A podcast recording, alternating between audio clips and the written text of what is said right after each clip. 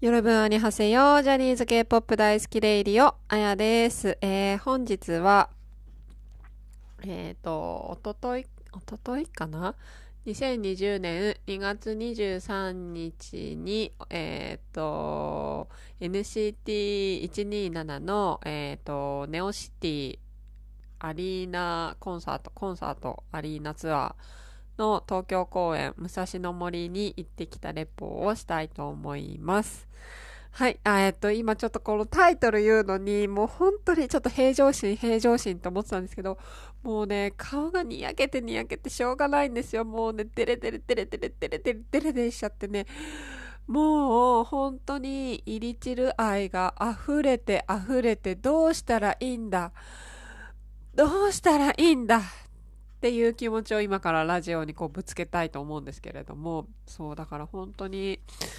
もうずっとき一昨日からもうどうしたらいいんだどうしたらいいんだと思っててでもう本当に私にはラジオがあってよかったなって思うぐらいもうこのもうこぼれ落ちちゃってるんですよね体から。入り散る愛が。もうほんとバレてんじゃないかなってもう街街歩くっていうかうん。あの人なんか127が体からこぼれてるみたいな。もうほんとそんぐらいもう愛が募りすぎてて。いやも正直私本当にあのアイドルをずっと好きですけどいろんなグループが好きですぐコロコロコロコロ変わっちゃうんですよ。だからこのあの、イリチレのチケットを取った時も、確か去年の10月、9月、10月だったのかな？の時に、その大阪の12月と、今回の2月の東京を取って、まあ大阪12月まではまあまだ好きだろうなと思ってたんですけど、2月にその自分がイリチルをま、まだそこまで好きかっていう自信が全然なかったんですよ。もう2月にはまた違うグループ好きになってるかもなと思ってて。でもまあ、そのなんかコンサート、同じコンサートを2回以上行くっていうことをしたことがなかったんで、まあそういった意味でも、まあいっかと思ってチケット取ってたんですけど、もうマジでもう、その全然12月の大阪の時より入り散る愛がもうこう上回ってて、こんなに好きであったら死んじゃうんじゃないかっていう思いで行ったんですけど、うん無事死亡しました。もう本当に良かった。もうね、全員好き。もう入り散る全員好きなんですよ。もうなんか、恋は盲目？盲目？ですよね。もうなんか本当もうな彼らが何しても私は好きな気がする。もうだから最近そのカムバで曲がどんどんもう今あの発表されてるじゃないですか。すっごいいいと思うんですけど、それが本当に曲が良くていいと思ってんのか、もうイリチルが歌ってるからいいと思ってんのか、もうそこら辺判断できないぐらい、もうなんか好きが募りすぎてて、ちょっともう何がいいのかとか判断できないぐらい今好きなんです。なので、多分ね、もうちょっとおかしい。なんかこれ、まあいいや、なんかほ本当に数人の友達に向けて話します、私は。だからもう本当に聞かない方がいいかもしれない。うん。なんか知らない人は。うん。なんか何言ってんだこいつって思われちゃうかもしれないから。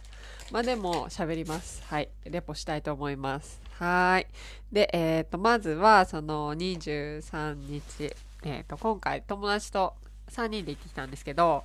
えっ、と、席がステージサイドで、そう、ステージサイドだったんですけど、まあ、前回、えっ、と、大阪の時に、えっ、と、右サイド、えっ、と、ステージを正面にして右サイドの方だったんで、左サイドだったらいいなと思ったんですけど、今回も右サイドで、だから、えっ、と、前回、大阪の時は、そのセンターステージのもう1列目、アリーナ1列目ね、の端っこだったんですけど、だからそれのちょっと上ぐらいな感じで、2階席だったから、ちょっとね、あのーだから見える方向は一緒だったのが残念だったんですけど、でも、やっぱり2階席だから全体がまあ、その正面のね、正面が見えないんですよ、ステージサイドだから。もう正面が見えなかったけど、まあ前回正面が見えたから、まあその、なんていうのかな、あの、全体の流れを見たっていう感じで、だから本当に同じコンサート2回行くのめっちゃいいなと思って、2、3、その2回以上。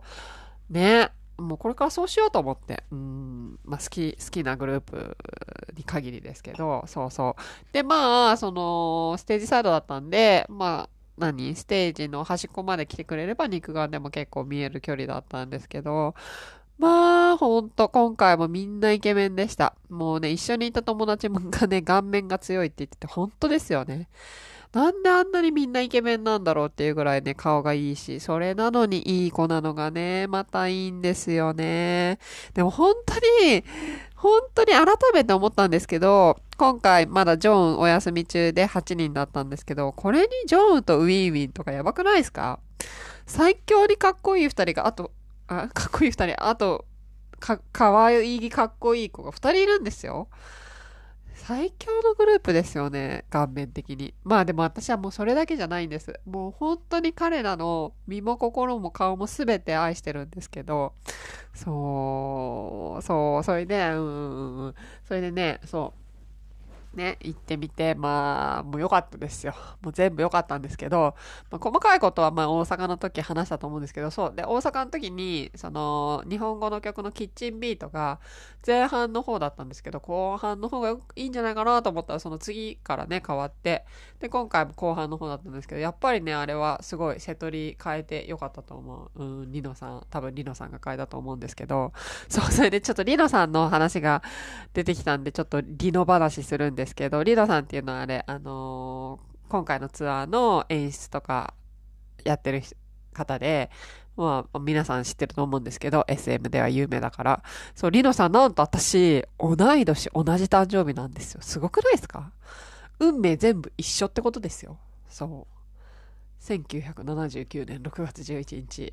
40歳です。そう。で、そしたらなんと、ね、リノさんが1日目に来てたみたいで、で、メンバーからリノさんみたいな感じで、なんかこう、声掛けしてたみたいで、知ったらテヨンがリノさんのこと、おばあちゃんって呼んでたみたいで、マジかーと思って、おばあちゃんかーと思って、私的には、イリチルは子供って思ってたんですよ。そう、ユテは子供って思ってたんですけど、孫かと思って、まあ私の中でマークとヘイちゃんは孫かなと思ってたんですけど、マジか言っても孫かと思って、ちょっとそこを切り替えないといけないのかと思って、そう、リノさんは、えっと、リーチルは孫でシャイニーが子供だって、なんかその後、インスタかなんかでアップしてて。でも、おばあ、うん、そうそう。孫だけどおばあちゃんじゃないよ、みたいなこと書いてあって、だよね、だよね、と思ったんですけど、そう。そう、だからそれ聞いて、えー、そっかと思って、私、シャイニーのミノが旦那さんだと思ってるんで、そこもちょっと繰り上げないといけないのかと思って、数十と思って、数十で旦那さん探しと思って、うん、ちょっと見当たらないなと思ってたんですけど、まあまあまあ、そんな話は置いといて、そう、でね、で、まあ、前回とその大阪の時と変わった時はちょっとトーク部分が少なかったなと思って、まあそれはやっぱり今回のこのコロナウイルスとかそういうことでちょっとトークが減ら、減減らしたのかなとか思ったんですけど、でもその分曲が増えたってこともないと思うんですけどね、そう、うーん、あとそう、なんかウェーブとかみんなでやってたんですけど、ね、そのメンバーが、じゃあこっちからこっちでウェーブみたいな、そういうのもなかったんですよね。で、なんか、あの、ライト、あのー、光る棒で、こう、なんか煽る感じのも、なんか最初みんなで練習みたいな感じのしてたんですけど、大阪の時は。それもなくって。だからそういうところちょっとなんかカットして、なんていうのかな、早く終わるようにしたのかなとかちょっと思ったりもしたんですけど、でも、うん、ちょっとわかんない。私も記憶が曖昧だから。うん。で、えっ、ー、と、まあ、前回も言ったと思うんですけど、まあ、ね、その、結構、ほとんどの曲を踊って歌ってるから、その、まあ、踊らないで結構こう、なんて言うんですか、みんなの、その、ね、なんか、ファンとの交流じゃないけど、えっ、と、歩きながらとか、こう、なんて言うんですか、そういう踊らないでみんなの元に行って、こう、手振りながら歌うみたいなのを、あと1曲か2曲増やしてほしかったなっていうのはありますね。最後のもう本当に、最後の最後の、アンコールの最後、ゼロマイルとかも踊ってたから、別にその一番最後の曲ぐらいは踊んないでそうやって行ったらいいのになとか思ったんですけどでもなんか昨日そのオーラスの終わった後にゆうたが V ライブしててその中でそのメンバーたちがそのお客さんの近くに行った時どうなんですかみたいなこと聞いててで、みんな緊張するとか顔隠しちゃうとか言ってコメントしてて、そしたらゆうたの方も、いや、メンバーたちも実はめっちゃ緊張してるんですよとか言って言ってて、えー、そうなのと思って、可愛いも可愛さが募ると思って。そうそうそうそう。もう本当もうゆうたのね、V ライブ昨日やばかったんですよね。まあそれちょっとその後で話すんですけど、そう、あとはね、まあそんな全体的にはそんな感じで、まあ前回と変わらぬ感想なんですけど、でも全然大阪の時より良かった気がする。なんか大阪の初日はやっぱりまだ初日だったから、最初の前半の部分がまだなんかこう、うん、えー、なんか入れ汁こんなもんなのかなとか思っちゃったとこがあったんですけど、もう今回は最初から結構すごい、なんだろう、見せ、見せ方がすごいか、うん、なんか迫力あって、あやっぱりこう、去年の12月から3ヶ月いろんなとこ回ってきて、なんか、うん、良くなってるのが分かりましたね。うんうんうん。そう。でもね、本当に今回、もう改めて私、テヨンがね、テヨンが好きと思って、もうなんだろう、好きなんだろう、この感情。まあでも子供、うん、子供をめでる感じなのかな。なんかね、テヨンってすごいんですよ。すごいんですよって、まあ、今から説明しますと、なんかね、テヨンのそのダンス、あれダンスって言うのかな？なんか、他の子はそのね、曲があって、振りがあって、それを覚えて踊ってるって感じなんですけど、もちろん、テヨンも同じようにそうやって練習してるんだろうけど、なんかテヨンだけは、音楽が勝手にテヨンの体の中に入って、その音楽がテヨンの体を動かしてるみたいな、なんかもう本当に音楽と体が一体化してるみたいに見えるんですよね、私には。そのテヨンのダンスの仕方が。うん。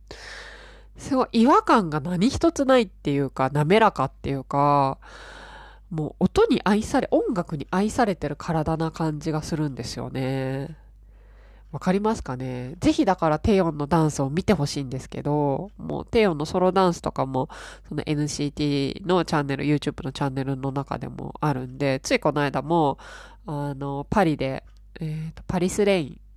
パリスレインっていう曲、誰、なんか外人の曲かな？そう、パリスレインだったかな。ちょっと忘れちゃった、そう、の曲で踊、パリで踊ってるやつがあるんですけどね、すっごい素敵なんですよね。なんか、うーん、あんまり、あんまりっていうか、ああいうダンサーさんは韓国のアイドルの中では、私はテヨンしか見たことないなって思うんですけど、うん。なんか技術とかじゃない、まあ技術がすごいあるからそう見えるんだと思うんですけど、そう。でもなんか、あのー、テヨンってすごい英語とか日本語もすごいそこそこ話すんですよね。で、なんかそれも、きっと、なんかそのテヨンが選ぶ日本語のセレクトがすごい可愛くて、今回もずっとよしよしねって言って、それは結構前からハマってるらしくて、よしよしねとか、あと昨日はその、ユータの V ライブ出てた時ね、コラ、コラみたいな、ことを言ってて、なんかその大阪の人が怒るような感じで、コラ、コラって言ってて、多分その発音っていうか音で、そう聞いてる感じがするんですよね、彼は。なんか言語とかも全部。そう。だからなんかきっと私が生きてる世界とテオンが生きてる世界は違うんだろうなっていうのをすごく感じさせられるというか、そう。だから多分きっとそういうなんていうのかな、違う国の言葉も、なんか違う国の言葉っていうよりは、もう音楽を聴くような感じで聞いて、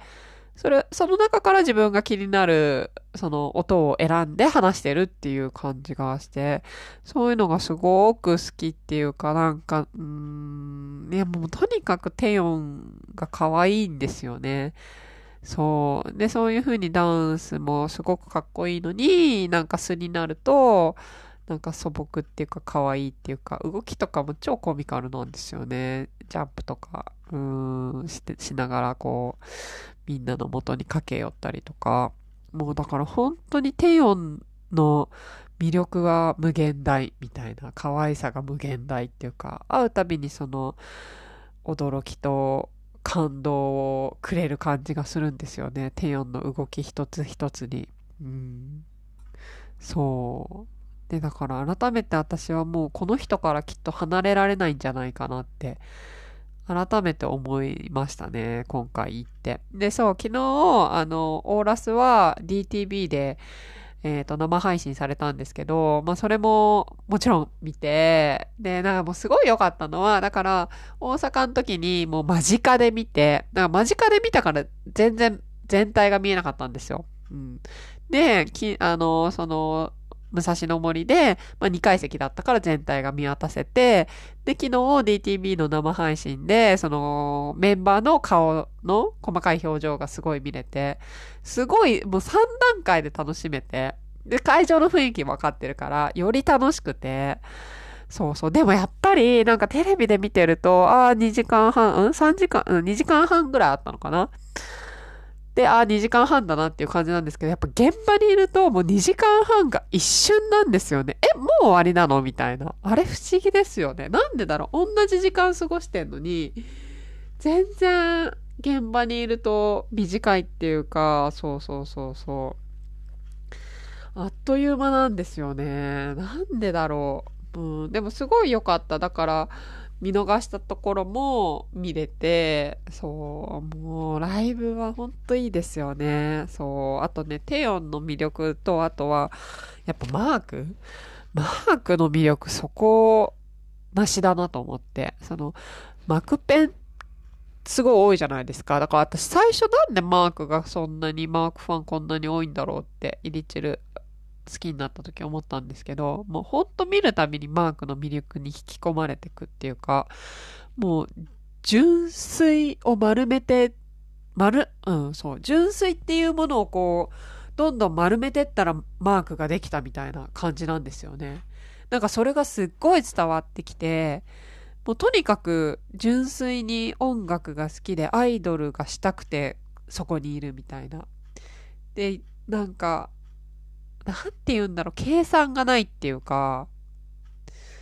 そう。もうだからゆうたがあんなにマークのことを愛してるんだな。もうすっごい可愛がるじゃないですか。で、今回もすごいゆうたからマークにめちゃくちゃ絡んでて。だから多分私も、もし私がイリチルのメンバーだったら私もマークを可愛がるなって。だからもうちょっとなんかゆう、ゆうたの気持ちがすごくよくわかるんですよね。そう。うん、だから多分また会ったらそのマークの魅力にまた引き込まれてくんだろうなと思って、うん、思いました。でね、何よりまあ私の推しのゆうたですけど、もう本当に懐の深い、愛の深い人だなと思って、うん。なんだろう。なんかすごいそれを感じる。あとね、決め顔がめっちゃかっこいい。なんか一番決め顔が決まってる感じがする。ゆうたって。うん。その、画面に抜かれた時にね。うん。って思いましたね。そう。あと、まあ、ジャニーさんもすごい大きな愛で、こう、イリチルを包んでいるか、うーん、かなっていう感じもしましたね。で、一緒に行った友達は、へちゃん、へちゃんいいね、へちゃんいいねって言ってたんですけど、へちゃんのね、マンネのあの無邪気な感じもすごい必要ですよね。うん、この間のヘちゃんの V ライブもすごいなんか見ててキューって胸がね、締め付けられて、コンコンズはもうずっと大切な友達みたいな。だからやっぱりヘちゃんはドリームにもいてほしいし、ルチルにもいてほしいなと思って、うん、思いましたね。あとはね、やっぱね、テイルの声が最高に好きです、私。ずっと聞いてたいって思う。うん。そう、テイルの声がね、耳に心地いいんですよね。うーん。だからなんか次のね、新曲とかも、テイルさんのまた声がよくね、響く曲がありそうでちょっと楽しみなんですけど、そう、まあちょっとね、今回ね、カムバのその新曲がね、結構そのなんか7人と2人になってるのが超気になるんですけど、まあそれはちょっと別会で話そうかと思うんで、今日は、まあライブのことについて話そうと思うんで、ちょっとそれは置いときますけど、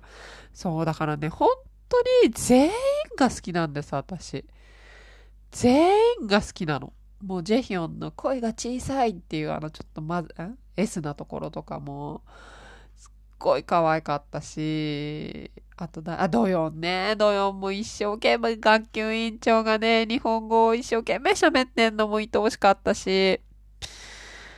ああ、もうね、イリチル大好きです。大好きです。もうずっと応援する。多分なんかね、こんな風に思ったグループはね、久々なんじゃないかなと思います。その、なんていうのかな。自分の好きと、このコンサートの時期と株間の時期が重なってるっていう、このミラクルそう。今までにないなと思って。うーん。そう、だから初めて CD も買おうかなと思って。そうこの間友達に言ったらびっくりされたんですけど、もうかれこれね、何年か韓国アイドル好きですけど、まだ1枚も CD 買ったことなくて。そうそう。そのダウンロードとかしたことありますけど、そのものとして CD としては持ってなくて、あ、なんかね、レンタルビデオ屋さんで中古で売ってたよって旦那さんがビッグバンナー買ってきてくれたり、友達がフリマでアイコンの CD を買ってきてくれたことあるんですけど、自分でお金出してそういうの買ったことないんで、ちょっと今回はね、入れ汁買っちゃおうかなっていう、私の中ではかなり衝撃的なことなんですけど、それは。そうそうそう。そうなんですよ。だからね、ちょっと、そんな感じですね。ちょっと今、一応これやる前にいつも、話そうと思うこと書くんですけど、今ね、パッて見たら全然読めない。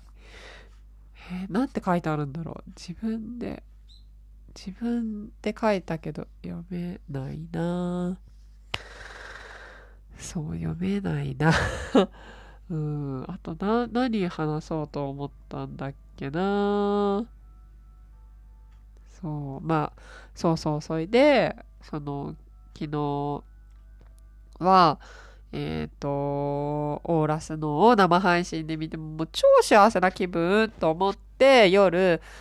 お風呂入ろうと思ったら、ゆうたの V エプが始まっちゃったから見ちゃったんですけど、まあ、可愛かったですね。なんかでも、そのオーラスの時に、あの、ファンのサプライズで、あれ、ファンだど、誰が企画するんですか？ああいうの。なんかファンの、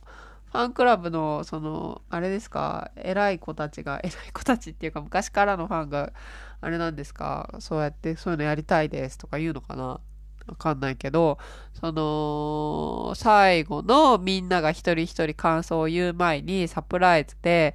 えっ、ー、と、ファンの人たちが Long Slow Distance をちょっと歌うっていう場面があったんですけど、この、なんか、紙持って、みんなで同じ紙持って、そう。すっごいそれが綺麗で、うん、 Long Slow Distance っていう歌もすごいいいんですけど、それが本当に上手に歌ってて、で、なんか、なんて言うんだろう。そう、誰かもツイートで言ってたんですけど、なんか、誰かが変に大きい声出すわけでもなく、すごい綺麗なハーモニーになってて、で、それを聞いた時のメンバーの顔がとっても良かったんですよね。本当に純粋に驚いてて、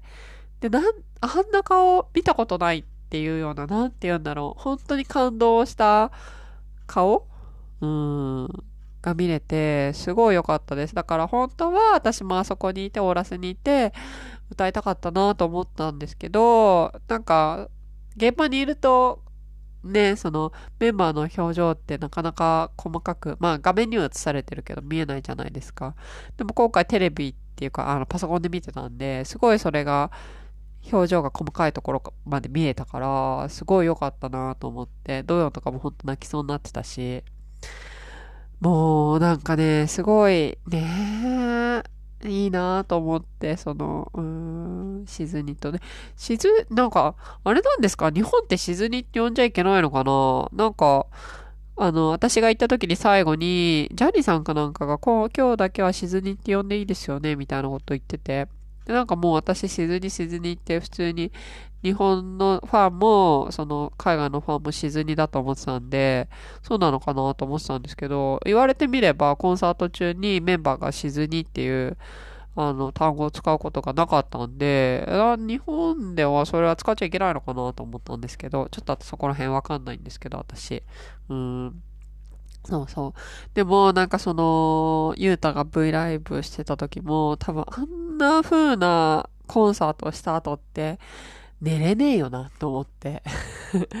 テンションが高くっていうか、なんか、それがすっごい伝わってきて、もうすっごい良かったっていうのが、そう、それで今回、あと良かったのが、そのアンコール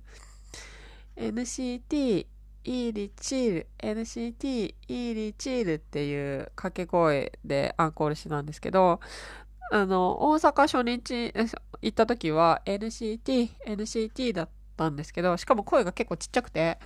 で、あーすげえちっちゃい、もう、もう最近ほんと思うんですけど、どのグループの行っても、アンコールの声ってすごいちっちゃくて、なんだよと思ってね、もうおばさん世代なんで、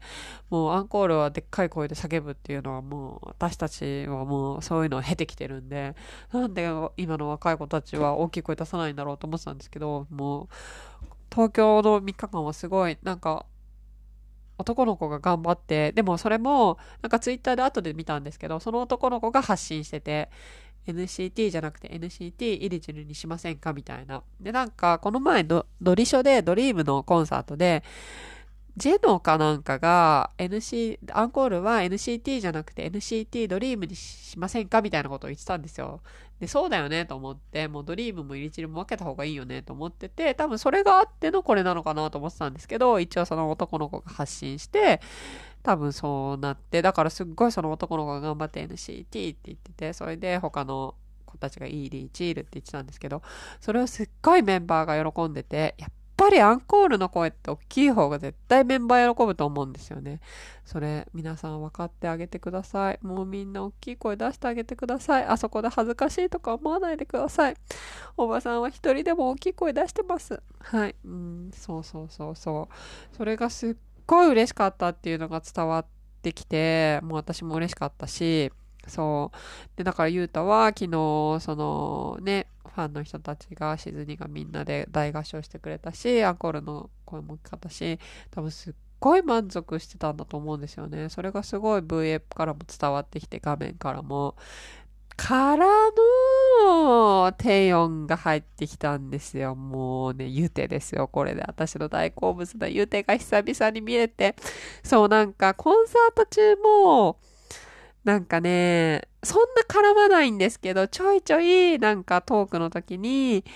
テヨンがユータの方にこう手かけたりとか、その最後の挨拶時には、いつもユータとテヨンが手つないだ。ね、ま全員で、その8人で手つないで挨拶するんですけど、なんかね、大体大体、2人隣同士なんですよね。なんかそういうのとか、とかも、すごいなんか、うん、なんていうのかな、やっぱり、ユータに甘えたいテヨンとそれをもう受け止めるユータみたいな。なんかやっぱ、テヨンはリーダーじゃないですか。やっぱちゃんとしなくちゃいけないって思ってるところあるんだけど、ユータにだけは甘えたいっていう感じがするんですよね。構ってほしいみたいな。うん。なんかそれを、しかももう全部受け止めてあげようって思ってるユータのその、器のね、でかさがね、かっこいいんですよね。で、なんか超嬉しそうだった感じがした。昨日そのテヨン。別にテヨンが部屋に入ってきて、別に何するっていうわけじゃないんですけど、もうその二人の関係がめちゃくちゃ良くて、で、なんか、ゆうたはこっちおいでよとか言うんだけど、多分なんかいいよいいよみたいな感じで。でもちょっとだけちょっかい出しに来るみたいな。ああ、ゆうてが尊すぎて、もう私には、もう、ああ、もう、どうしよう。どうしよう。どうしましょう。そうなんです。もうみんな見てください。もう見てほしい。見てほしいですよ、本当に。うん。